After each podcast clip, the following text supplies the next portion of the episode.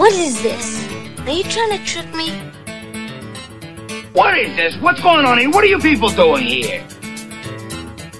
You are talking about the nonsensical ravings of a lunatic mind. By the way, ladies and gentlemen, as always, this stuff in lieu of actual entertainment. Alrighty then. Hello and welcome back. This is Story Time, and I am Gamer Dude. Glad to have you with us for some more stories this week. Today I've got another best of episode for you. These are stories from season 1, and these are stories from early episodes in season 1. As I have talked about previously, the way I've produced the podcast has changed over the years. I like to think I've gotten better. I'll let you be the judge of that. But longtime listeners know that I'm a former radio guy. I did radio for a couple of years, I've talked about that. And I really like the sound quality and the production values to be as good as I can make them. Well, I'll admit, and I've said this before, when I first started doing the podcast, I was learning. I was learning technique, I was learning what sounded good, I was learning how to produce a podcast. It's not just sitting down at a mic and spewing. You want to make it listenable, you want to make it sound good. You want to make it sound like something that people will actually want to listen to. So when I did my early episodes, I did a couple of different things. The first thing that I did, I treated this more like a radio show, like I was live on the air, and whatever happened, happened. If I sneezed, if I coughed, if I breathed, you know, those big gaspy intakes you sometimes hear, I just left it in. But as I listened to other podcasts, and even as I listened back to my own, I realized it wasn't the way that I wanted it to sound. Nobody wants to hear you go. Nobody wants to hear you stutter. You want a clean product. You want it to sound good. So I've evolved my style over the years. The other thing that happened with those early episodes is I was doing things a different way. I wasn't actually editing all of the files myself. I was letting a computer do it. I'm not going to bore you with the details. But the website that I was using to produce the initial episodes didn't do the cleanest job. I thought that it was acceptable, but listening back, it really wasn't. There was a lot of static, there was a lot of pops, there was a lot of sound that, to my ear, just didn't sound good. So, those first few episodes of the podcast, they have some pops and some static and some sounds in there I just don't like. So, today's episode, today's stories, are ones that I've pulled from the first few episodes, and I've tried to clean them up as best I can. But I wanted to give you these stories in a nicer, more listenable form. So, if you've heard these stories before, they're going to sound better now. And if you haven't heard them, I hope you enjoy them. Thanks for listening today. This is the best of story time. Now, the granddaddy of all the superstitions, as far as I'm concerned, and this is by no means a definitive list, by the way, this is my list of superstitions stuff I've believed in or stuff I've heard of. Friday the 13th is the granddaddy of all the superstitions. Everybody has always said Friday the 13th is an unlucky day. That's the one big superstition that I heard of as I was a kid. All the kids would talk about it. Oh, it's Friday the 13th. And this is where you pick up your stuff at school. You pick it up from your friends. You pick it up from the kids in the neighborhood. Your parents don't sit down and have the Friday the 13th talk with you. Well, son, Friday the 13th is a day we don't go out of the house that doesn't happen. You pick it up from your friends, and this is where you hear the stuff. And that's where I heard it from my friends. And it was always in school, and it was always from the kids talking about, oh, it's a bad luck day, don't do anything dangerous, be aware, blah, blah, blah, blah, blah. I never actually believed that. I never actually had any problems with Friday the 13th. It was just another day to me. But I was aware that other people believed it was a bad luck day, so, you know, I said, yeah, whatever. And it's weird that I could dismiss Friday the 13th considering some of the other stuff that I believed in. For instance, if Friday the 13th is the granddaddy of them all, the find a penny superstition is the grandmommy of them all. Because that's something that I remember even more so than Friday the 13th. The phrase, and I, I don't remember where I heard this one either, but find a penny, pick it up, and all that day you'll have good luck. I remember that one too, and I believe that one. And I don't know why. Maybe I believe in good luck more than bad luck. Maybe it's because my parents taught me the value of a penny, let alone a dollar. But to this day, if I see a penny, I will pick it up and believe that all that day I'll have good luck. Now, I don't know why, but it's just something that I've always believed. Now, another one that I've always believed is the don't walk under a ladder. Walking under a ladder is bad luck. And when I was a kid, I believed that too. Again, I don't know why, but walking under a ladder, they told me it was bad luck, so I never walked under a ladder. Now, as I got older, there's a reasonable basis for that, actually. There's there's safety involved. You don't want to be the guy walking under a ladder and knocking the guy on the ladder off the ladder. But even if there's nobody on the ladder, you're not supposed to walk under a ladder. It's bad luck. So I actually tried to figure out why it would be bad luck. And there's an ancient story about how the ladder leaning against a wall forms a triangle. And the triangle is a sign of the Holy Trinity, Father, Son, and the Holy Ghost. And if you walk under a ladder, you're breaking the triangle and thus bringing bad luck on yourself. But for a 10 year old kid, it was just smart not to walk under a ladder. And I truly believed that walking under a ladder was bad luck, so I never did it. Don't do it to this day. Now, we talked about this next one in my episode about Balderdash and Poppycock. Knock on wood. I've always believed that too. Knock on wood. Knock on wood for good luck because you want to wake the spirits up and they would protect you from bad luck. So I always knock on wood. I've always believed that too. Along with wish on a wishbone. We always had turkey dinner for Thanksgiving and we always fought over who was going to get the wishbone. And the reason is because if you got the wishbone, you got a chance to make a wish on the wishbone. And I always believed that if you wished on a wishbone, you had a really good chance that it would come true. Now, it always had to be a dried wishbone. It couldn't be fresh off the turkey. My dad gave this one to us. This isn't one we picked up on the street.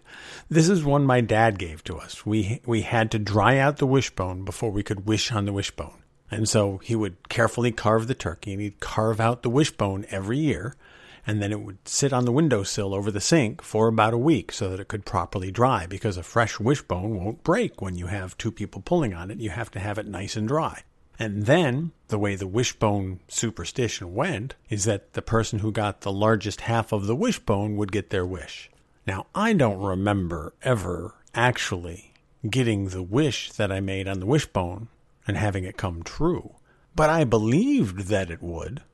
Maybe it was because my dad told me about it. Maybe it was just one of those things that you saw in cartoons and read about in books. You make a wish on the wishbone and it's going to come true. So I believed it. But oddly, I never believed the wish on a birthday cake superstition. Because we all know that one too. When you have a birthday cake, you have to blow out the candles, but before you blow out the candles, you're supposed to make a wish. And you can't tell anybody what the wish is because then it won't come true. And on top of that, you have to blow out the candles all in one breath. Because if you take two breaths, then your wish won't come true. Now, that was the birthday tradition blow out the candles and make a wish. But I never believed that wish one. I always believed the wishbone one. I told you, I have a weird little mind. The days of yore today conjure up some stories of the things of nightmares, the little monsters appearing, Yes, it's my annual family reunion. No, no, no, no. It's Halloween time.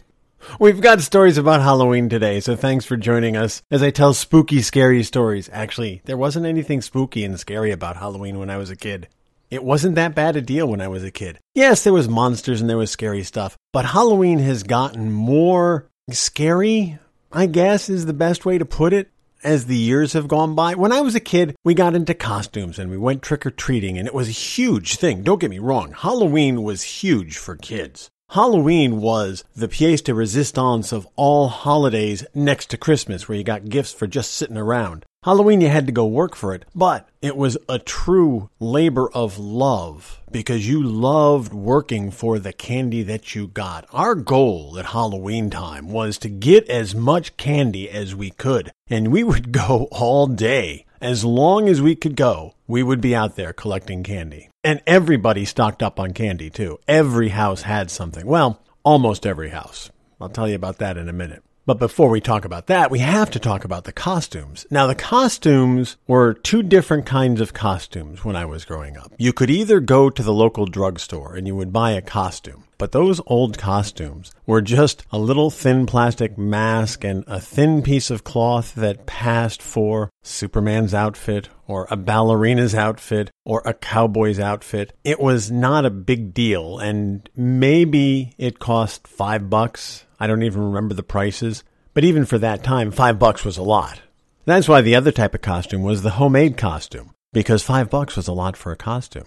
We would do a lot of homemade costumes at my house. It was just what we did. It was cheaper. Mom was artistic. She could sew anything. She could draw anything. So that's what we did. We created a lot of homemade costumes. One of the first costumes that I had a say in was dressing up as a card. I thought it would be a great idea to go as a playing card. And all you needed was a couple of pieces of poster board and some shoulder straps to make it look like one of those guys who has the sandwich boards on the front and back walking up and down the street to advertise things. Remember those guys from back in the day? Long before there were sign spinners, there were guys with the sandwich boards. They were called sandwich boards because he was in the middle of two boards It looked like a sandwich. So I talked to my mom about making a playing card costume. And I thought it would be cool to go as the ace of spades because it's the ace and you have a spade and it's easy to draw. And mom said, You can go as a playing card, but you can't go as the ace of spades. Now, I didn't know why. I guess apparently my mom was superstitious about the ace of spades on Halloween, but that was something that was verboten. I couldn't go as the ace of spades. So I went as the four of diamonds. I don't know why the four of diamonds. It was just the card that we picked. So I mostly had a say in the costume. I couldn't be the ace of spades, but at least I got to go as a playing card. And mom drew a beautiful four of diamonds and a beautiful back of the card. And then we used some fabric to create the shoulder straps. And I had the front of the card on my front, of course, and the back of the card on my back. And I went as a card. And I did that actually a couple of different years. We did recycle costumes because it was cheaper that way. But that's what we had to worry about when I was a kid. Now, one of the other costumes that I remember was one of two duo costumes, I guess is the best way to put it, because I went with a friend to go trick or treating and we needed the two of us to make the costume work. One of the costumes was Laurel and Hardy. Now, for those of you too young to remember, Laurel and Hardy were a comedy duo from the early 20th century. There was Stan Laurel and Oliver Hardy. Oliver Hardy was the big heavyset guy, Stan Laurel was the skinny guy, and they were very, very funny for their time. And I grew up watching them on reruns on Saturday morning TV, and they were very funny. So I, being the heavyset kid, was Oliver Hardy, and my friend next door was Stan Laurel. And my mom drew a little mustache on my face so that I would look like Oliver Hardy. And I had a little bowler that we had picked up somewhere because that's what Oliver Hardy wore. He wore a little bowler hat and my friend dressed up as Stan Laurel, and he had his hair all standing up straight, and we went. We were we were a cute little team going out trick or treating together. All homemade stuff. I had an old tweed jacket. I remember the tweed jacket too. I had an old tweed jacket that was my good jacket, but I was allowed to wear it for trick or treating because it was trick or treating. And a pair of black pants and a skinny little tie, and that's what I wore for my Oliver Hardy costume. There was also the year that I went out with my friend Vinny. You've heard me talk about Vinny. Vinny was much smaller than me, and I was much bigger than him, obviously. And we went out one year, and I don't know where we got the inspiration for this, but we went out as an organ grinder and his monkey. So once again, my mom created a little mustache on my face, drew it on my face. We had a box that we made look like one of those musical boxes that the guy would stand in the corner and crank a handle. And Vinny dressed up as a little monkey. I don't remember how he dressed up as a little monkey, but I remember we had a little leash for him and he would hop around like a monkey. For those who don't know what an organ grinder and a monkey are, years ago, there would be guys who would stand on the street corner with a box that had a handle that would crank out music. You'd turn the handle and music would play like a music box. And he would have a pet monkey, and the monkey would dance around and climb on people and collect coins, and that was how the guy made money. So we dressed up as an organ grinder and his monkey and we made the rounds for Halloween. Now, when I say made the rounds, that's what we did. We lived in a relatively rural area, but the houses were close enough so you could walk up and down the streets. And you would really load up your trick or treat bags with lots of candy because as you walked up and down the street, you would go down a side street and there'd be a little development there. So you would hit every house, then you'd leave that development, you'd go down another half a mile, and there'd be another development there, and you'd load up on all of the treats from the houses in that development. Then you'd exit that development and you go down another half a mile. There'd be another little development there, and you'd walk in that street and you'd load up. And we would literally load up. We would walk for miles on Halloween because, as I said, this was kid heaven. Just knock on a door and get candy. Oh my God, it was awesome. We loved it. So we would be out for hours. We would walk up and down the streets, in and out of the developments, We would start at 6.30, 7 o'clock, right after dinner, because dinner was always at 6, as you remember. We didn't throw off dinner just because it was Halloween. We had to have dinner. But right after dinner, and we were allowed to rush through because it was Halloween. So right after dinner, we would get our costumes on and head out. Now, of course, it's October and it's cold, and there's always, well, you're going to be cold. Make sure you put a coat on. Mom, you're going to ruin my costume. I don't want to put a coat on. It's cold out there. You have to put a coat on. So we'd wrestle with how we were going to stay warm out there. It was always an argument. Always. But when I was the playing card, it was easy to put a coat on under the card. When I was dressed up as Oliver Hardy, it was a little harder to convince my mom I didn't need a coat over my costume because the coat that I was wearing for my costume was warm enough. But it was always a battle. Now, the NFL owned Sundays when I was growing up. That's really the only day that it owned because I was too young to appreciate Monday Night Football. I was in bed when Monday Night Football came around. There was no Sunday Night Football. What you had when I was growing up was football on Sundays. That was it. You had a one o'clock game and a four o'clock game. And the games ended in three hours. Your one o'clock game ended by four o'clock. And there was no overtime. There were only tie games. If the game ended in a tie, it was a tie and it was over at four. And then you'd have a four o'clock kickoff. And the four o'clock game would be over by seven o'clock. Why are things different now? Commercials, replay review, all kinds of things built in to make the game longer. So now you need a three and a half hour window instead of the three hour window. But when I was a kid, you'd have the one o'clock game start at one, of course, and then you could gear up, be ready for your four o'clock game, and be done with football by seven o'clock. But boy, it owned the afternoon. Those six hours, all NFL. It's pretty much the same now, except now they own the whole freaking day, but that's a whole separate issue because you've got Sunday night football and you've got Monday night football and you've got NFL live and pregame shows and postgame shows. And when I was a kid, it was six hours on Sunday. You'd have a half hour pregame show and there was no postgame show. If they had a few minutes at the end of the four o'clock game between 6.55 and 7 o'clock, you might get a quick recap, but otherwise they were off the air at 7 o'clock. In fact, there's a famous story about how strict the networks were with the timing of sports. I won't bore you with the details, but I'm going to give you a little homework assignment. Go Google the Heidi game. That was a game between the Jets and the Raiders. What a nightmare that was. There was a couple of minutes left in the game, but it was going past 7 o'clock, and the networks wanted to run the movie Heidi. And so they cut away from the game and started the movie Heidi. As you might expect, people were upset.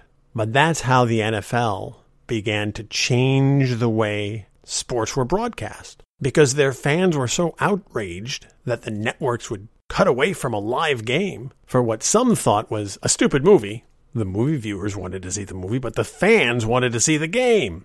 But that's the kind of thing that used to happen. That would never happen now. They just keep pushing the shows back until the games are over. But when I was growing up, that wasn't the way. They had these games slotted into these three hour windows, and at seven o'clock you were done. Now, I grew up in the New York area, and the blackout rules and the broadcast rules meant that we got the Jets games and the Giants games. That's all we got. There were no bye weeks, so the Jets and the Giants played every week. And the way it balanced out, the Jets would have either the one o'clock game or the four o'clock game, and the Giants would have the other one. So if the Jets started at one, the Giants would start at four, and vice versa. And they were on different networks, so you'd watch, at the time, you would watch the Jets on Channel 4 because they were the AFC channel, and the Giants on channel 2 because they were the NFC channel. And those were the only games we got. So I watched a lot of Jets and I watched a lot of Giants. We watched Giants because number one, they were on, but number two, my dad was a Giants fan. And I like the Giants because they're a local team. I don't love the Giants like I loved the Jets, but I liked the Giants, and I've always been a Giants fan, mostly out of respect for my dad because he really liked them, and partly because I couldn't get away from them as a kid. They were always on. So those were the two football games that we watched. And during halftime, you get the updates of the other games. But I never got to see another game.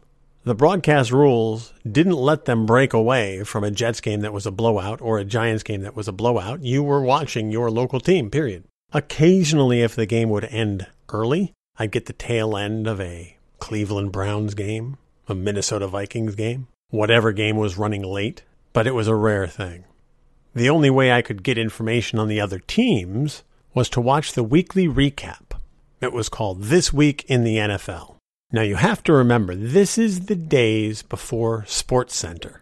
This is the days before 24 7 sports coverage anywhere. This is the day before sports talk radio. Nowadays, you can go into any big city and find the sports talk radio channel and listen to them. And people will have hot takes on whatever the topic of the day is, including the NFL. But back when I was growing up, this wasn't a thing. ESPN had not been invented. 24 hour sports coverage? Are you crazy? It was an insane idea and something we never contemplated when I was a kid. So if I wanted to catch up on what the other teams were doing, if I wasn't reading about it in the newspaper or in Sports Illustrated or in the Sporting News, one of the other periodicals that was out at the time, if I wanted to catch actual highlights, then I had to be by my television on Saturday evenings at 7 o'clock on Channel 9 WOR, which sometimes came in for us and sometimes didn't because the airwaves were kind of freaky and our broadcast network wasn't coming in that strongly where we lived but I could usually catch This Week in the NFL. And it was hosted by Tom Brookshier and Pat Summerall, two former players and two broadcasters, and they ran through the highlights every week.